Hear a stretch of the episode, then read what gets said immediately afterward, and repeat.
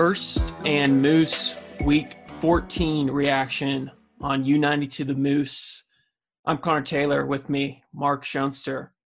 As thought, always. As always. I thought it was a pretty fun week. I thought there was yeah some fun games and some big playoff implications. Obviously, I came away happy from this weekend with the yeah. Packers sneaking into that number one seed in the NFC. So it felt good this weekend for me. But I'm sure you had a good weekend as well with a pretty dominant Colts performance.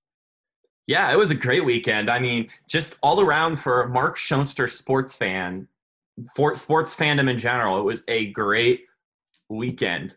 Uh, the Patriots got blown out on Thursday. The Colts get a great win on Sunday.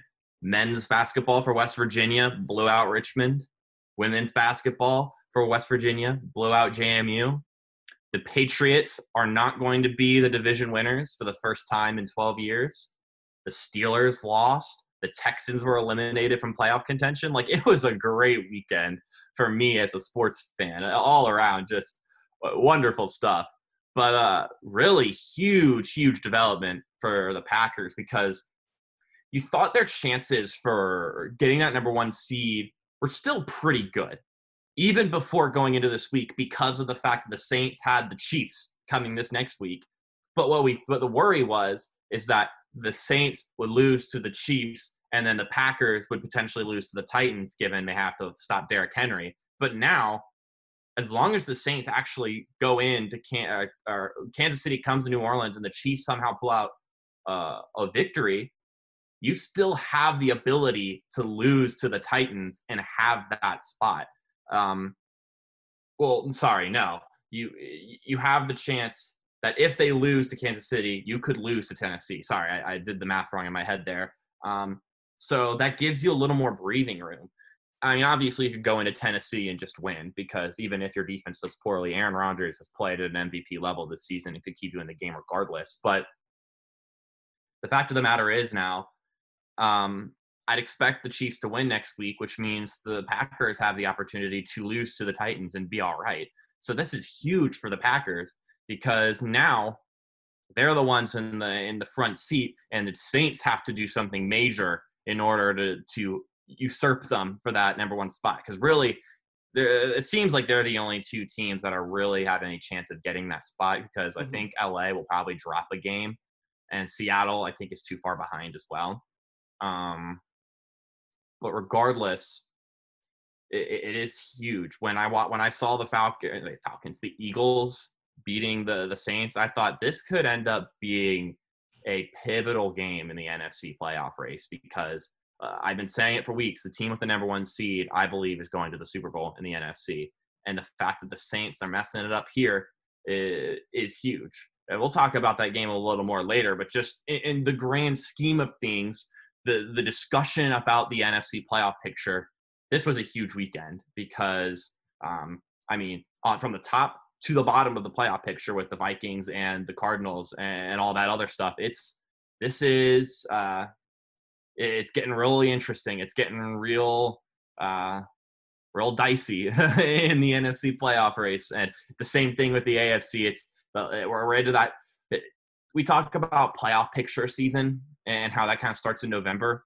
The final three weeks of the NFL season is when you start seeing clinching scenarios for those wild card teams and for those divisional teams where everybody is watching as many games as possible because every game is so important at this point and is so is such a difference maker for these teams because it's neck and neck in a lot of different places and so uh, teams slip up and it creates drama and it, it, makes things really cool. So keep your eyes out. December football's been fun up to this point.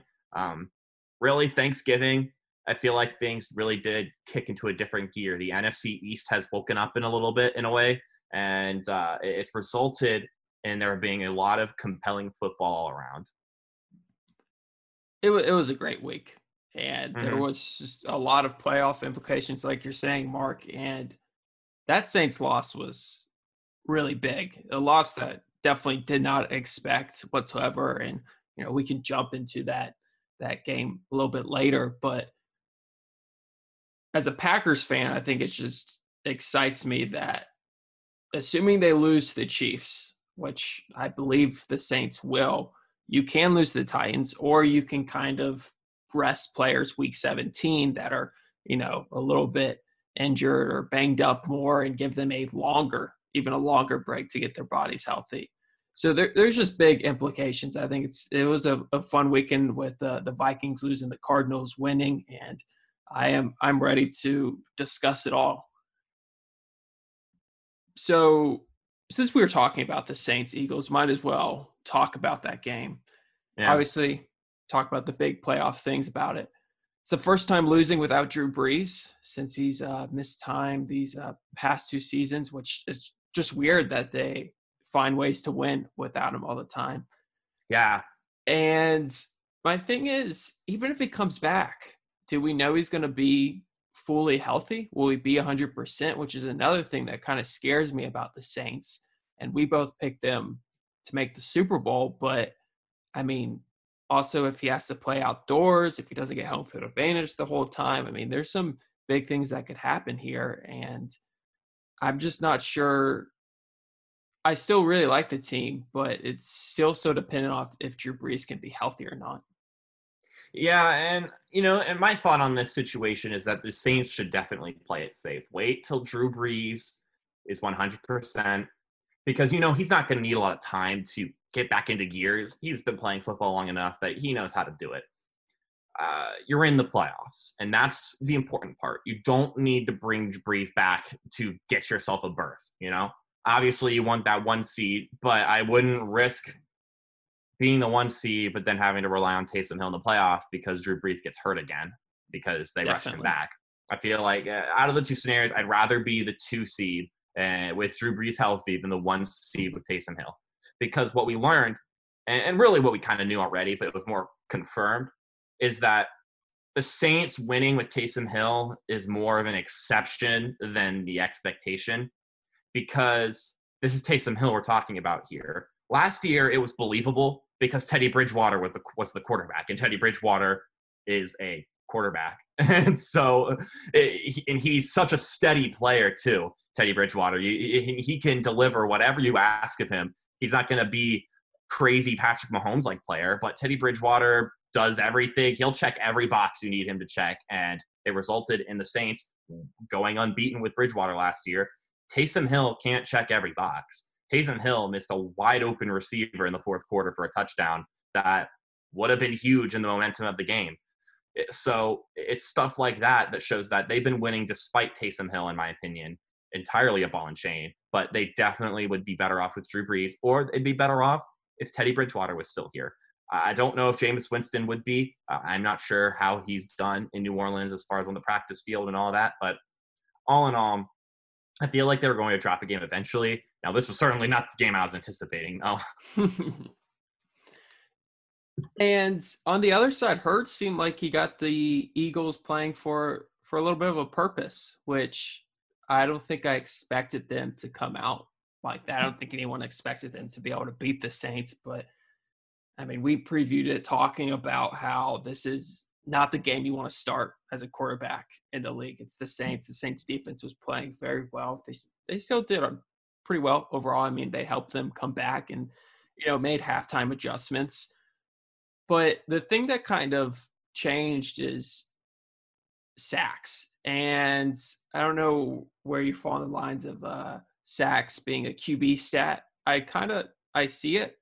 I I get it that it matters to them. If you have a really bad offensive line, it's kind of their fault. But I understand pocket management and you know moving around in the pocket and calling out packages for your offensive line is on you sometimes. You holding it too long is your fault sometimes. I think some of the sacks were Carson Wentz's fault this year, and I think Hurts uh, kind of found ways to move around the pocket and escape the pocket that just Carson Wentz can't in a bad offensive line you kind of need someone that can do that. So I thought that was that was huge. Uh, with yeah, I mean, escape. I mean, as far as sacks being a QB stat versus not, it's entirely a case by case basis because there's sometimes that the quarterback is just getting harassed the moment the ball is snapped, and they they just can't help it. In some cases, um, and then there are other cases where the quarterback is holding on to the ball for too long. Yeah. And, and for me, Carson Wentz was holding on to the ball for too long, and why I think partially it's his fault. He knows his off- offensive line is banged up this year. So the question falls onto why is he continuing to hang on to the ball? Is that a Doug Pederson offense scheme issue, or is that Carson Wentz the issue? A lot of the time, Jalen Hurts was buying time for himself. He wasn't like just exactly just uh, releasing it immediately. Yeah. So in this case, I, I, think the scheme is partially to blame for Carson Wentz's shortcomings. Now, I'm not saying that as a blank slate over everything. There's Carson Wentz has not been good this year and has held onto the ball for too long. He's made some terrible mistakes. He's not making reads quick enough. But I also don't think the system is helping him. Now, on the side of Jalen Hurts, I, mean, you don't have any film on the guy, so I'm not I'm not ready to say that like, oh, he's the future in Philly, because now he's going to have another team with film on him, play him next week, and then more film, and then more film, and also you've got a team that's kind of galvanized by this new rookie quarterback who, from what I've learned over like the past year, Jalen Hurts is a really cool guy. He's a, like he's a leader, natural leader, he great character. Like, I mean, I, from what I've heard, it's hard to dislike him. And so I imagine he's been waiting his due time, putting in the hard work, and he's getting the start after all the struggles the Eagles have had this year. I'm sure the football team in general is enthused that this guy who they all like is giving his chance to, you know, to grow, to shine, all that stuff. So uh, I think it was the perfect storm for Philly, and they even almost lost anyway. Or I guess it, the score actually doesn't indicate how uh, it, it, was a little bit less close in the score, but still, there are chances in that game where the, the momentum could have shifted and the Saints take taken over. But this Eagles team, I feel like it all came together at once and it all just clicked perfectly. I'll be curious to see how they look next week because it, eh, their schedule doesn't get much easier. It is a big thing about getting film on Hurts, and I'm right where you are. I'm not ready to be like, hey, this is the starter we're moving on from Wentz. I don't think that's it, but it, it, was interesting to see that this team seemed excited about having Hurts, and you, you could tell they had something to play for. So we'll see how they end up uh, ending this season, but they have a difficult road ahead to make the playoffs with how well the, the Washington football team is playing right now. Mm-hmm. But something I want to talk about, we ended up having basically two onside kicks going on at like the same time on, uh, yeah. and it, it was pretty exciting to me but I don't I don't want to say I don't have the stats in front of me about what onside kick works the best. But while I was watching this, the way they've started to do the onside kicks where it kind of spins and takes like a turn mm-hmm. instead of like a little hop thing, it seems like that works a lot better. I don't know if like we haven't figured out how to defend it. The uh, uh, defensive, the returning receiving team just doesn't know how to defend that type of kick yet in the best way but it just seems like t- offensive teams are getting a better chance at actually retrieving that ball. I know both failed, but they were both very close onside kicks, and I just feel mm-hmm. like this we're getting closer to maybe. And that's the same one perfecting. that worked week two yeah. with the Cowboys Falcons.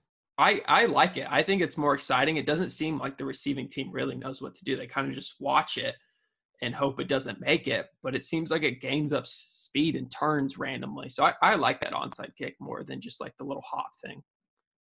I think onside kicks are going to be a continually renovated thing because this will be the, the, the right kind of onside kick for a while and then teams will figure it out. And then you have to try something new.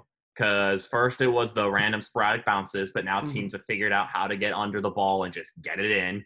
Um, before that it was the high kick and you know the first player goes up to try to catch it and fails 90% of the time but now that's been figured out mm-hmm. um, and before that i'm sure there were other tactics for the, how to effectively kick an onside kick to give you the best odds of recovering it and it's going to continue to change at least that's how i feel about it i think this is the one that works for right now because it's obvious teams don't quite understand how to, to manage it because it was just like in that falcons game in these the defensive player or the receiving team is almost scared to jump on the ball before yeah. it reaches the 10 yard marker.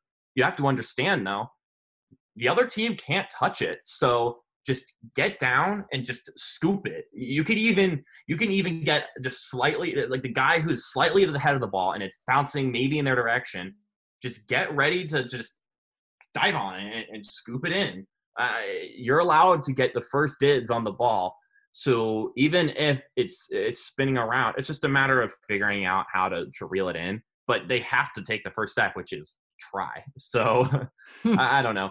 I guess there's merit to waiting to see if it even reaches 10 yards because I think one of them wasn't going to. I can't remember which one was which. I got them mixed up in my head. But I, I think one of them was actually going to make its way out of bounds and then it bounced. I think it was the Eagles game because I think it bounced off the Eagles player's foot. Yeah. If they just weren't in the way, it either would have hit a Saints player or was going to bounce out of bounds.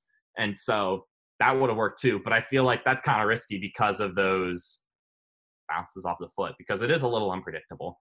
Um, but yeah, I imagine this is going to be the onside kick for at least a couple years, and then we'll move on to the next uh, renovation of of the of the uh, the usually unsuccessful drill.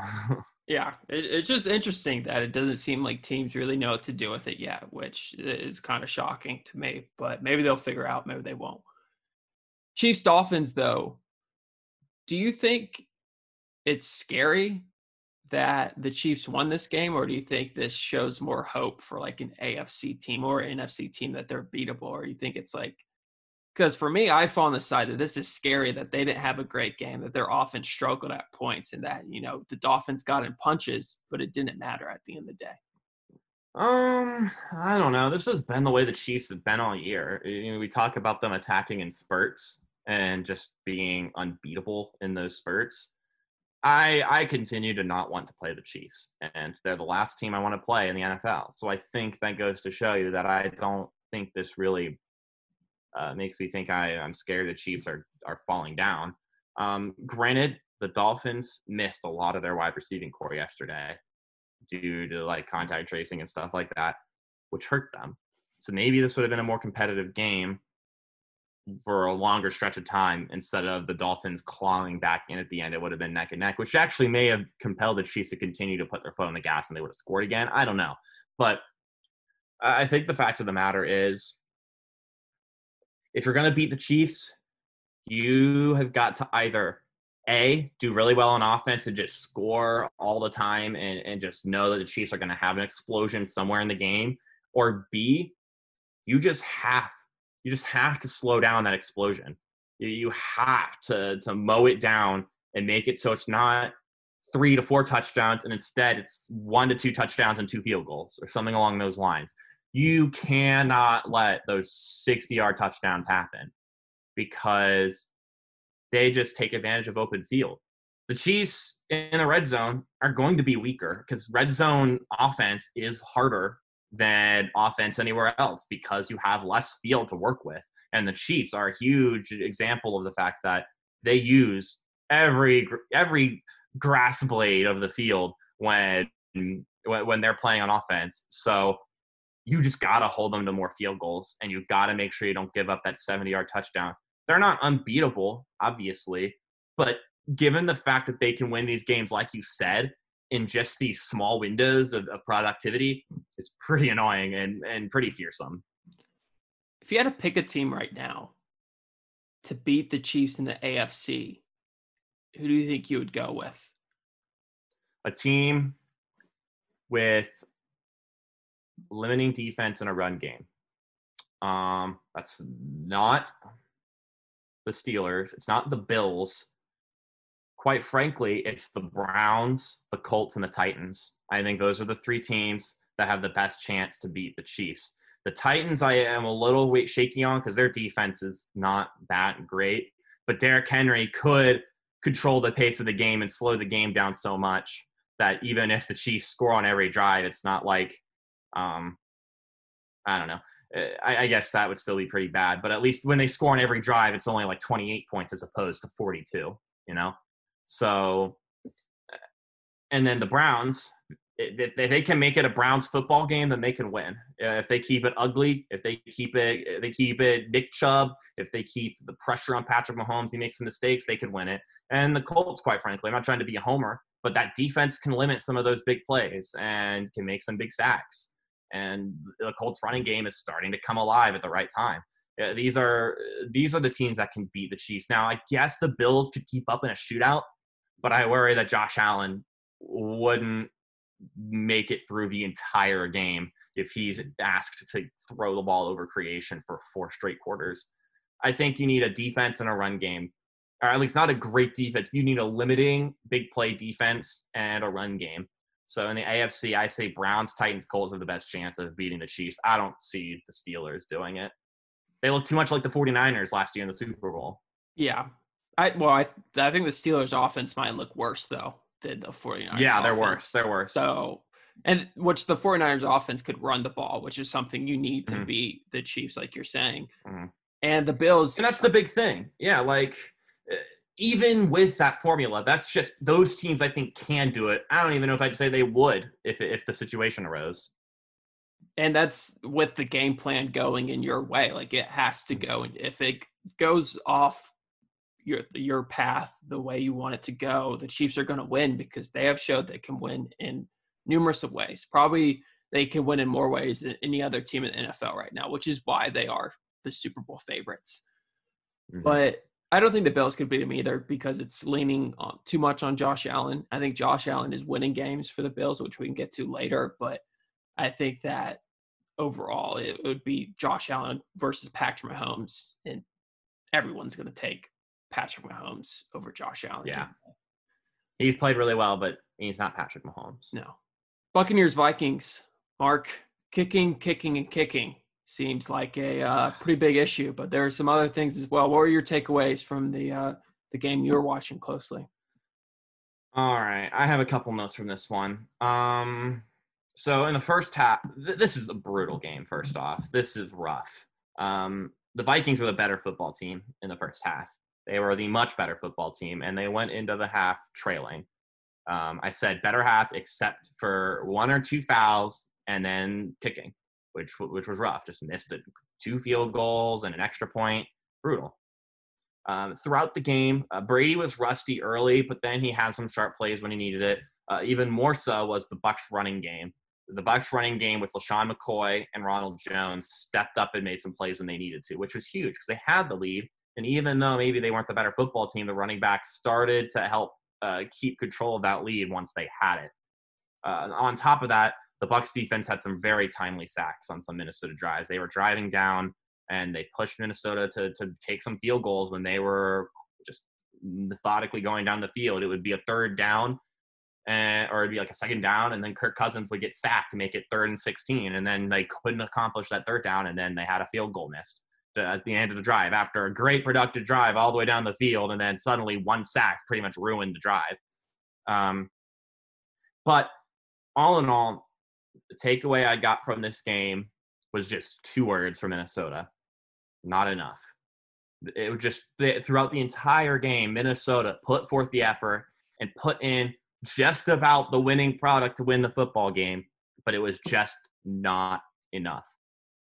Yes, Dan Bailey missed three field goal attempts and an extra point. But those three field goal attempts were on drives where they were just moseying down the field with ease, and then suddenly they got sacked, and then it, and then they had to result to a field goal when really it looked like they were going to score a touchdown, given how easily they were going down the field. So they were doing well, but it just wasn't quite enough. And even then, they could have won this football game if Dan Bailey had not messed up. So I mean, it's brutal. Missed extra point, missed like a 30 yarder, missed a 40 yarder, and missed a 50 yarder, and they all were not even close. He shanked them. He is in his head, and I'm surprised I haven't gotten a notification that Dan Bailey has been released yet because, I mean, he may have just cost them the playoffs. It- this was a huge game, and Arizona kind of came out with the win, so they have a one game advantage, and they have arguably the easier schedule. So this is tough for Minnesota. It's a tough pill to swallow. This is a young team with a lot of talent, and, and in many ways are playing really well. But uh, defensively, they played decent, but it wasn't enough because they gave up one or two big plays, or when it came to third down, they just couldn't quite stop LeSean McCoy. It was just not enough. And that was what was going through my head as the game went on. I was thinking the Vikings are playing better football, but the Buccaneers are an opportunistic team and they're taking advantage of the opportunities given to them. And I don't know. I hurt for Vikings fans because I, this one felt within reach. and uh, it was just misfortune after misfortune. Do you think anyone's scared of the Buccaneers in the playoffs? Or do you think this is a team that you can be pretty confident going against? Um, the way they're playing right now, no, I'm not scared of them. If they turn it on like they kind of did for a stretch earlier in the season, then I would be, where their pass rush was just hitting everyone. Tom Brady was clicking with the receivers. Then I'd be scared. But at this moment, no. I'm. Let's see, Tampa Bay. Let's uh, quickly look at the playoff picture. They are the sixth seed, so they'd be playing the Rams, who, mind you, confidently beat the Buccaneers a couple weeks ago in Tampa. This time it'd be in LA. I think the Rams would feel pretty good playing the Buccaneers again. Tom Brady still misses passes. He still has some moments where he just flat out whiffs an open receiver, and stuff like that is going to bite you in the rear end in the playoffs. I'm not scared of them either, really. I mean, in in the beginning when they were dominant, I was. The only thing that kind of gets me scared is they could go on a stretch here. They got two games worth versus the Falcons and the Lions. Yeah. So there's a chance that they can get going against those teams and kind of get in the groove of things. Which I think if they're a team that can get hot, like we've said all year long, who's going to get hot in the NFC can more than likely make it to the Super Bowl, or the number one seed will make it to the Super Bowl. The two scenarios. Yeah, the two scenarios right there. And I think the Bucks are a team that could get hot. We'll have to wait and see. But it's definitely not a team that I would be very scared of at this moment. Chargers, Falcons, Mark. We you talked about how they tweeted out that Spider-Man meme, and it, it turned in to be one of those kind of classic Chargers Falcons games in a way.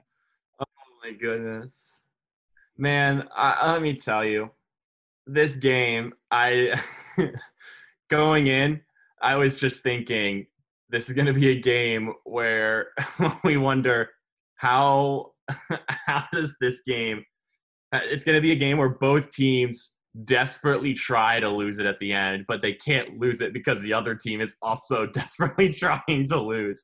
And look at this the last four drives of the game, it was 17 to 7. And in the, uh, let's see, it was at the LA 16 yard line. The Falcons threw an interception with 3.52 to go.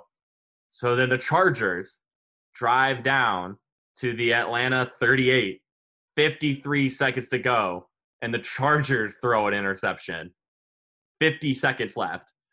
Then the Falcons, three plays later, in LA territory, throw an interception, giving it back to the Chargers after they just gave it back to the Falcons, and the, the Chargers end up winning the game.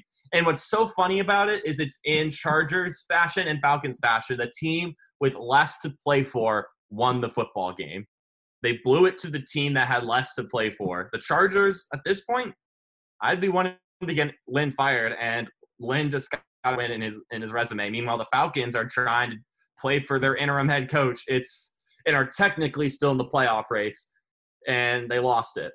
It was everything I wanted out of this game, where both teams were just doing everything they could to lose, and it was just who could snag defeat from the jaws of victory. Uh, the winners, apparently, are the Falcons. They are the better team at losing when it matters most.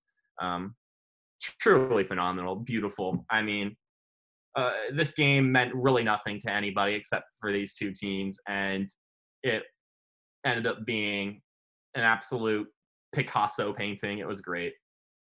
It was a joy. It was what you wanted out of this game. You wanted them to both kind of suck towards the end and let the other team, you know, get a win in a way. And then that's what happened, which is pretty hilarious. But yeah.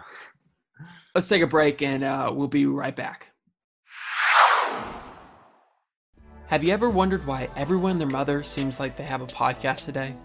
Well, that's probably because there's over a million podcasts a day alone, and it continues to grow every single day. And you've probably wondered, how do I start a podcast? and you've probably thought, it's too expensive, I don't have the equipment, it'll be too difficult, I just can't do it. Well, let me tell you, you're wrong. There's a platform called Anchor, and it's the simplest way to make a podcast. And I did some light background research for you. First off, it's free. There's creations tools that allow you to record and edit your podcast right from your phone or computer.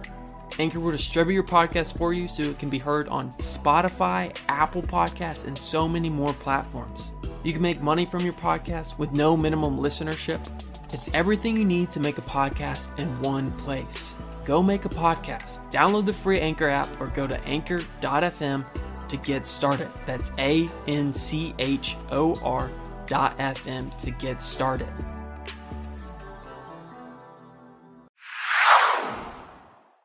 And we are back. First and Moose, Connor Taylor, Mark Schoenster, Bill Steelers, Sunday Night Football matchup. I thought Chris Collinsworth was kind of funny to me with uh, he wasn't doing it intentionally and he was meaning this in like a good manner about talking about Bills fans not being able to be at the game and not being able to experience like this greatness from the Bills that they haven't able to experience. But I was just thinking, if I was a Bills fan, I'd have been getting so annoyed. I'd be like, "We get it, Chris. Like we can't be there. It sucks that we can't be there." But he just kept. He's like, "Man, I really wish their fans could be here." And I was like, "Okay, dude. like you can't be making these people happy." So I found it very funny that he kept yeah. on talking about that. Yeah, you know, Chris Collinsworth was in a very loving, uh, loving way last night. He was throwing out praises to everybody, and you know what? That's fine by me. I, I don't, I don't mind it uh, Chris Collinsworth, I used to really bash him a lot because just he, he's kind of silly and he used to say some some things that I thought were kind of kind of dumb to say on air. But I I've really grown to like Chris Collinsworth, and I think that he's he, he's entertaining to listen to. And last night I kept noticing the fact that he was just he loved Josh Allen, then he loved Nelson, then he loved what Ben Roethlisberger was doing, and it was it, it was just love all around for Chris Collinsworth. And uh, I don't know. I, I thought it was interesting. And yeah, he did talk a lot about the Bills Mafia yesterday. And I mean, to be fair, he is right. This would have been a great year for Bills fans to be able to be around and watch because the Bills are playing an exciting brand of football. And this was only the second Sunday night football game ever in Buffalo. And they got a huge win over a team that were in the one seed going into the day. And just on like the play-by-play color, there's no one really that I dislike right now as like the main people. I don't really pay attention to like one o'clock games and like who's announcing who. I don't know everyone's names, but there's no main guy that I'm like, man, great, this person's announcing my game. I know people don't like Joe Buck a lot, but Joe Buck doesn't bother me. But getting to yeah, this game, he's more, all right. the Steelers could fall into a wild card spot. It's possible if the Browns somehow find a way. I don't know if that'll happen. I know this airs on Tuesdays, which we're recording on Monday. That you know they could be thrown out if the Browns lose tonight versus the Ravens, but there's there's a real chance that the this could really change the Steelers' fortune, which I think they need home field advantage. I know they more than likely won't get the bye, but yeah, I mean they could get be in a wild card spot, which is something that is kind of unexpected, to be honest. And the Browns could win that division theoretically. Yeah, I mean, they have two losable games and one game they'll win. They play the Bengals next week, which they'll win. I would start their defense. Um, and then they've got the Colts and they've got in Cleveland. That game in Cleveland could end up being our flexed Sunday night game uh, the final week of the season since they don't i guess you can't call it flexing because there isn't a sunday night game they just decide which game would be the best game for the end of the season um, but that could end up being it because that could be a game where even though it's not a battle for who gets into the playoffs it'll be a battle for who wins the division because the browns could could beat the ravens tonight and could continue to win games and then that be the decider so huge game especially if the Browns can win tonight, because then that would mean the Browns would be a game behind Pittsburgh. Now, uh, let's really quick. I'm gonna pull up the ESPN playoff predictor just so I can figure out um, who has the tiebreaker should they end with the same record. But I'm just gonna punch it in here. I'm gonna open the website. And so we got the results. I'll say Browns win tonight. Steelers win next week. Browns beat the Giants. So now both teams are so the Browns are 11 and 3 at this point and the Steelers are 12 and 2. Then you go into week 16. The Colts beat the Steelers, which I think at this point is not a wild prospect. The Browns beat the Jets, which is pretty mm-hmm. easy. Now they're both 12 and 3. Cleveland has the same record as Pittsburgh and do not have the tiebreaker. Now let's and then which would mean though if the Browns beat the Steelers the final week of the season, the Browns would be 13 and 3, the Steelers would be 12 and 4. That's fine. Now let's say the Steelers beat the Colts so they both have the same record. They're both 13 and 3. Pittsburgh would have the tiebreaker. So the Browns okay. do need to have a better record than the Steelers, even if they beat the Steelers in the final week of the season. So they're going to be big Colts fans in two weeks. I mean, the Colts are kind of big Browns fans tonight in a way. I guess I don't know. I I know the Browns are going to make it to the playoffs, so I don't care how good their record is. But if they beat the Ravens, that's one less team the Colts have to worry about as far as wild card is concerned. And even the division is still a possibility for Indy. We just have to win out, and the Titans would have to lose to Green Bay most likely. Now we could win out given the Steelers' vulnerability right now, but I don't know if we will. Um, but yeah, so just the perspective the Browns would need to beat Pittsburgh the final week of the season, and they need to beat the Giants next week, which I think is doable, but it might be it might be tricky. And then they have the Jets in the middle there, which they'll they'll win. Uh, meanwhile, the Steelers they would need to lose to the Colts in order for the Browns to to take the spot, and the Browns need to beat the Ravens tonight or yesterday if you're listening on the airways. But uh, all in all, this is not over. This mm-hmm. is not done. Uh, it's very it is not unreasonable to think about now two weeks ago, people said it's still possible for the Browns to win the division, but people were thinking the Steelers would lose to, uh, you know, four team or three teams or four teams in this last stretch of games. They're 11 and 0. How's that going to happen? Well, they've lost two in a row, um, and they still have the Colts and the Browns to go. So it's very believable now. So overall, things are really opened it up in the AFC outside of just the wild card. And also, mind you, the Chiefs had the tiebreaker over the Steelers now. So the Steelers they're they're close to kissing that that number one seed goodbye. And obviously, it's still in the Steelers' hands. They need to lose two games for two more games to you know mm-hmm. fall, and the Browns have to be beating the Steelers. So it's kind of out of control of the Browns unless they end up sweeping, and then it's going down to that matchup at the end. But I think I think I hope it goes down to that. I think the Browns having a shot at winning that division would be very exciting. But we'll have to wait and see how mm-hmm. the Steelers kind of pan out over these next few weeks. But the Bills, when they're clicking, they're really good. Yeah. And I think they're actually they're winning because of Josh Allen, which I feel like some they're winning because of other reasons as well. But I think a lot of people probably just think, hey, they've built a really good team around Josh Allen, which they have but they are winning because of him as well. Because the Bills are one in 53 teams to start 10 and 3 since 2000, and they're the second most pass happy team, only behind the 2013 Saints. And like the uh, first 28 minutes, they they pass, I think, second most. Which, yeah, they pass a lot. Which is leaning on Josh Allen, which you have to have a good quarterback to lean on. It's depending on how well he plays. So to say that Josh Allen is being carried or somewhat, which I don't think that's the narrative. But I think when you first look at the Bills, you're probably thinking, hey, yes, Josh Allen's playing well this year, but they've built a really good team around him. But these the Bills wouldn't be winning with the play style they are playing if Josh Allen was having a a mediocre a average year, which he's not. Yeah. This doesn't those statements also don't have to be mutually exclusive. I mean, look at the Chiefs. You could say the Chiefs are a great football team and also Patrick Mahomes is great and that they the two propel each other. I think it's the same case with the Bills. The Bills have a pretty good football team. Uh, love to see if their defense starts stepping it up these next few weeks because then they may have the chance to beat the Chiefs as well. But we'll see on that regard. Um, they look good against the Steelers, but a lot of defenses look good against the Steelers offense. Um, so that remains to be seen. And Josh Allen played great last night against Pittsburgh. Uh, he looked poised. There was pressure a lot of the time and he was able to make it work. And it was rough at first. And this is the big thing for me for Josh Allen that shows his improvement. I think last year's Josh Allen loses the football game yesterday because it didn't start off right. It, things weren't quite working. They were they were not getting any yardage. Yardage. They were punting it. They had a turnover that led to a touchdown. They they had a lot of things not go quite right.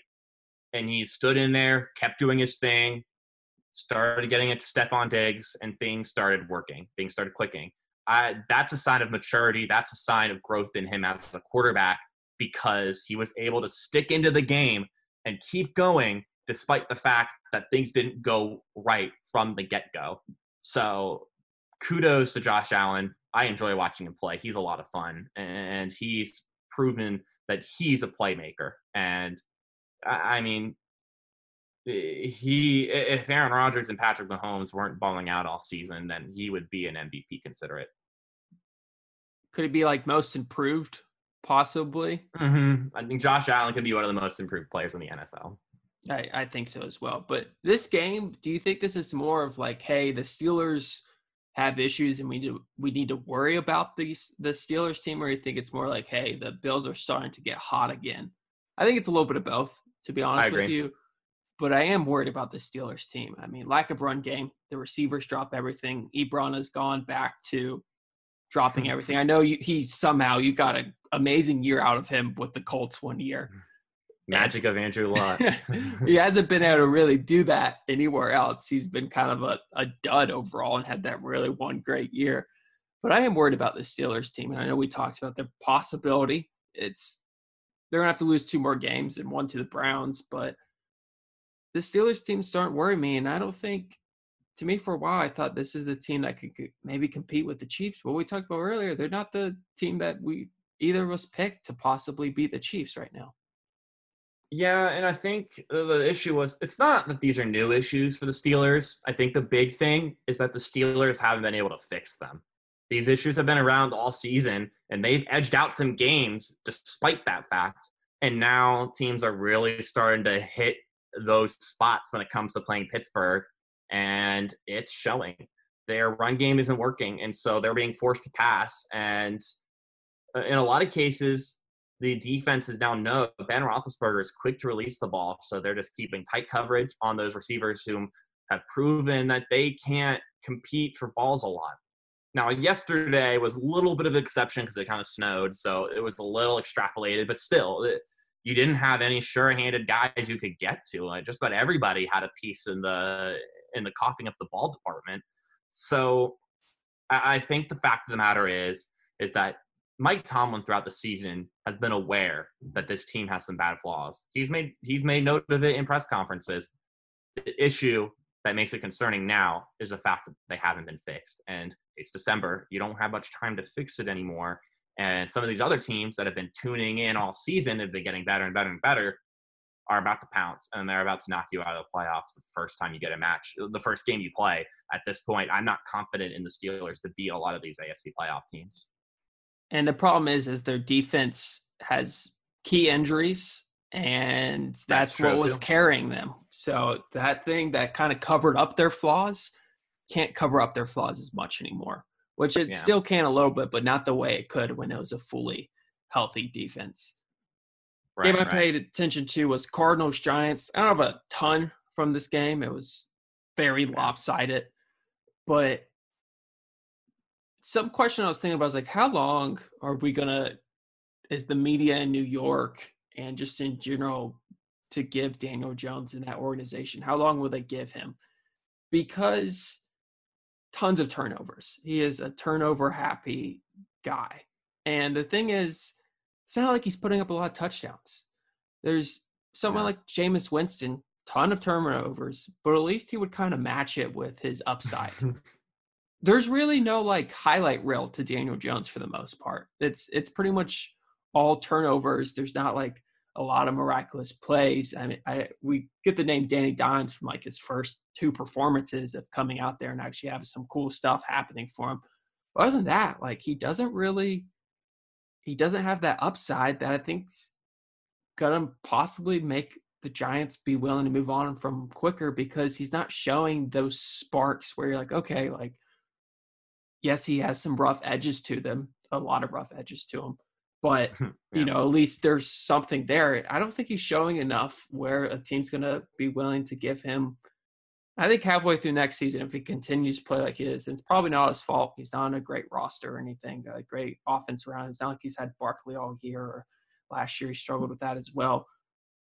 But I think this man could definitely lose out on a job halfway through next season if he doesn't get things fixed. Yeah, definitely. Cardinals defense dominated. I mean, Haason Reddick. I think I saw four and a half sacks and then saw five sacks. So I don't know what stat is correct, but he set a team record since like 1990 something with most sacks in the game. This Cardinals team, I don't think they're going to have a defensive performance like that again.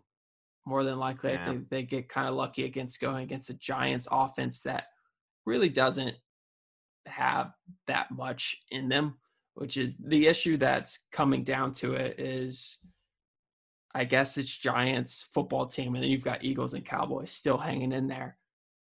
And the football team has good defense. Giants team has a pretty good defense, and both offenses don't excite me by any means. But I think the the the defense of the football team is a little bit more steady to me, just because the front seven's more steady, and I don't think that Giants defense can, you know, cover up flaws like we were talking about with the Steelers coming up there, covering up their offensive flaws. I don't think the Giants can cover up their offensive flaws enough, like we saw in this in this Cardinals game. And this was a big win for the Cardinals, especially with the Vikings mm-hmm. losing. We've t- I mean, it was a, yeah. a huge win for them, and I think they've got a really good shot at making the playoffs.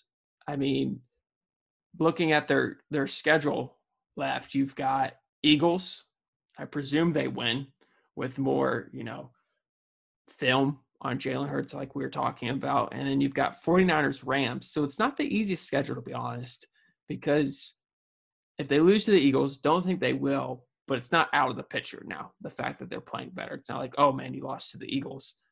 49ers, mm-hmm. they lost obviously yesterday, but they can still beat them. And then the Rams. So I'm still not, I think they're going to make the playoffs, but their remaining schedule is very difficult and not I'm not super confident that they're going to be able to do it to be honest with you.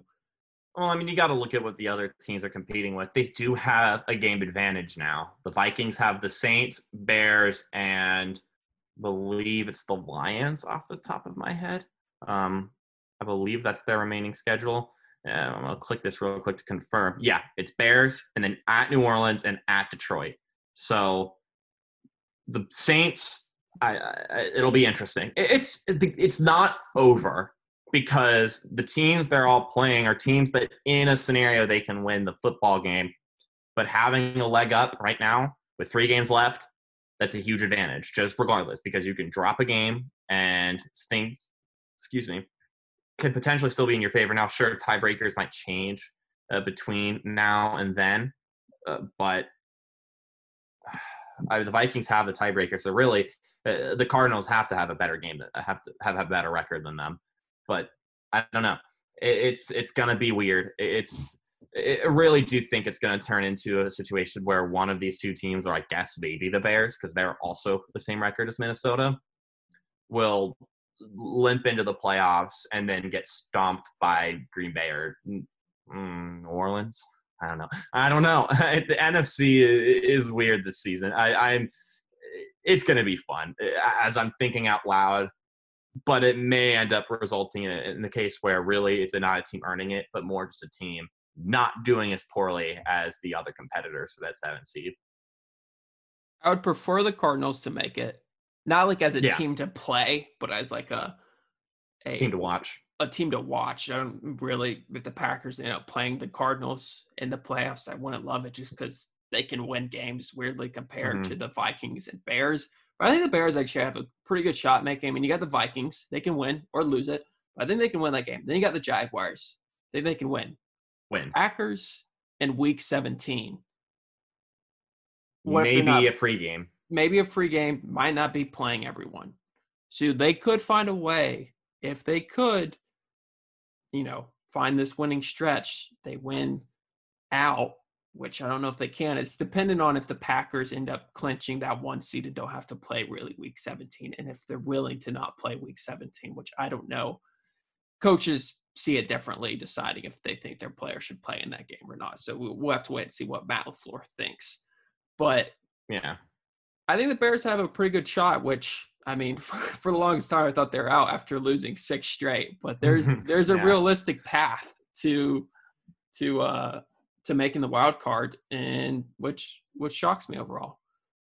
But yeah, I mean, the Bears Vikings game next week isn't an elimination game for sure, mm-hmm. like certain elimination, pretty much. Maybe not statistical elimination, but they're gone, they're done, and so uh, that'll be a game worth uh, making sure you keep your eye on throughout the day.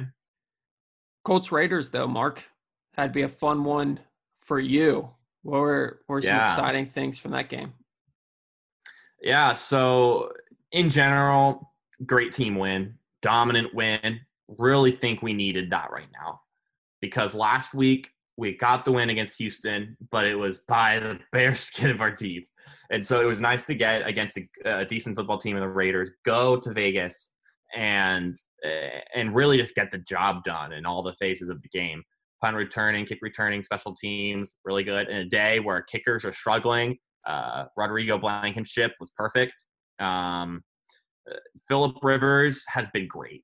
He's been great for quite a stretch of time. He's had maybe uh, there have been games where he hasn't been fantastic, but he hasn't really lost us a football game since we lost to the Browns because the Titans' loss was um, Derrick Henry running over our depleted defense.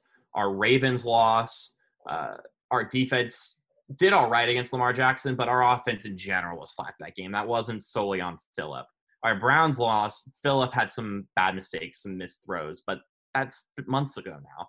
Philip has been doing really well, hasn't been turning the ball over, and has been playing some good football. Now, the big thing about this game that makes me really happy, before I say that, actually, though, shout out to Kenny Moore. What an interception. This guy has been wow. one of the most underrated players for the Colts for years now and in the NFL. And that put him on the map. He also forced a fumble on in the second half, so he had a great game. He's always been a great slot corner, and he, I mean, fantastic. That was amazing. I didn't realize how big of a catch it was when I first saw it. And then I saw the replay and I went, what is this? But anyway, the bigger thing, the biggest thing. Throughout the season, the Colts O line has done really well to protect Philip Rivers, but there's been some issues with the run blocking, which is what we were really good at last year, and, and somewhat the year before that as well on top of that, Jonathan Taylor has been inexperienced and has struggled to to read the scenes right and to know when to sprint and when to be more jukey and patient and all that. Jonathan Taylor is starting to kick it into high gear, and the offensive line is following suit. And that is awesome because come playoff time, running the football is how you win football games. And the Colts ran all over the Raiders defense yesterday. Now, granted, uh, that's not a great defense. But the fact that it was working as well as it was means that this is a Colts team that's going to the defenses are not going to want to play. We've been dropping tons of points each week. And then on top of that, T.Y. Hilton is starting to to pop out as a number one receiver again. Everything, and I'm trying not to be too homery here, but everything right now is starting to click at just the right time for Indy, and that makes me excited for the playoffs. Um, great, great game to have, and I'm excited to play Pittsburgh in two weeks. Now, I'm not going to overlook the Texans because they're going to want to play spoiler, but I'm excited for that game, and I'm excited to see what these guys can do in the playoffs because I think this team is built for some playoff success. And Taylor is someone you can give a lot of touches to. I mean, he had tons of mm-hmm. touches mm-hmm. and yards in college. Obviously, that can be a little bit mm-hmm. scary when you think about longevity, but he's someone mm-hmm. you can rely on for the for the coming years, especially this mm-hmm. year in the playoffs to run the ball very well.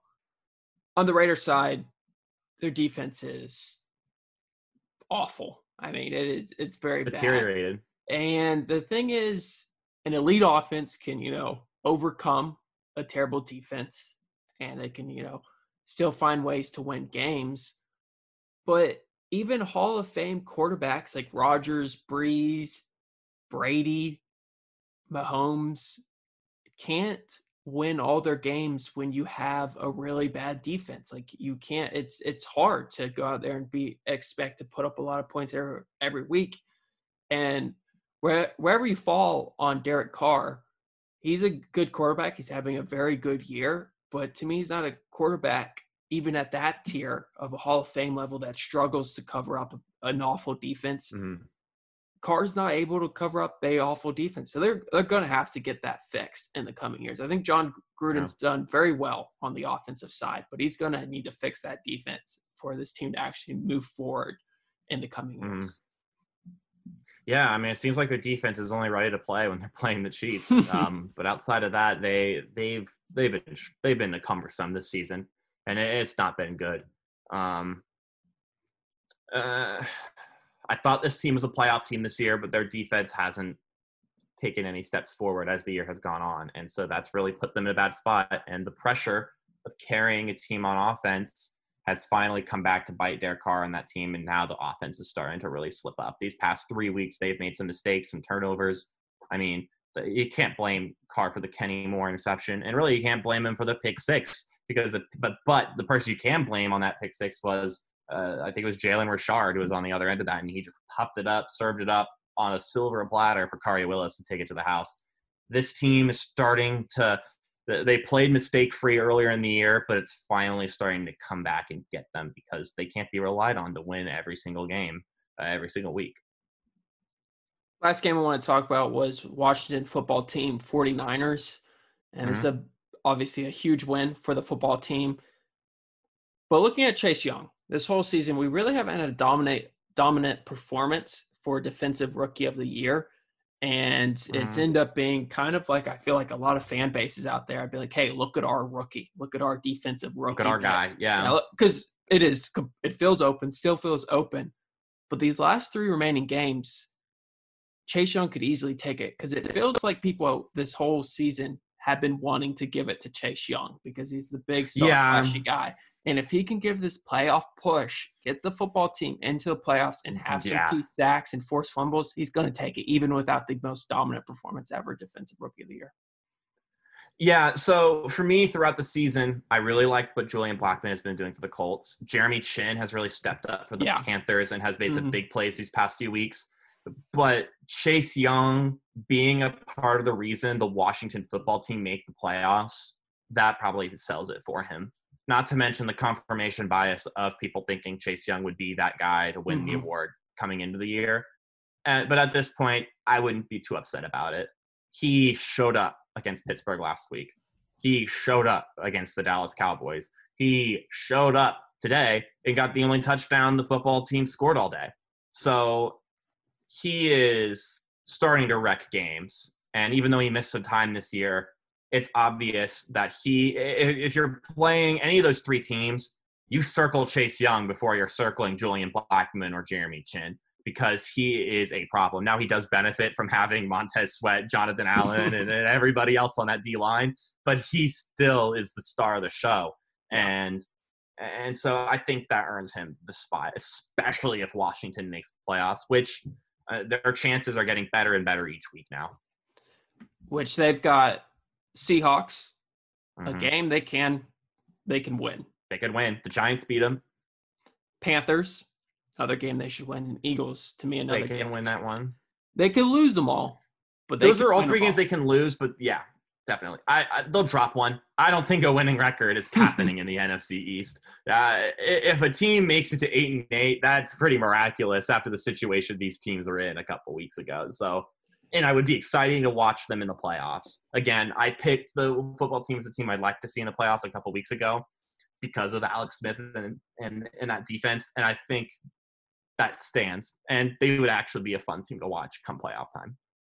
I guess you could argue they're getting hot when it matters most, even though mm-hmm. that's kind exactly. of ironic because they were so awful in the beginning. Yeah. Well, that's going to wrap it up for today's podcast episode. If you're listening on the air on 91.7 FM, thank you. Or if you're listening on any of the podcast platforms, thank you. You can catch us next week.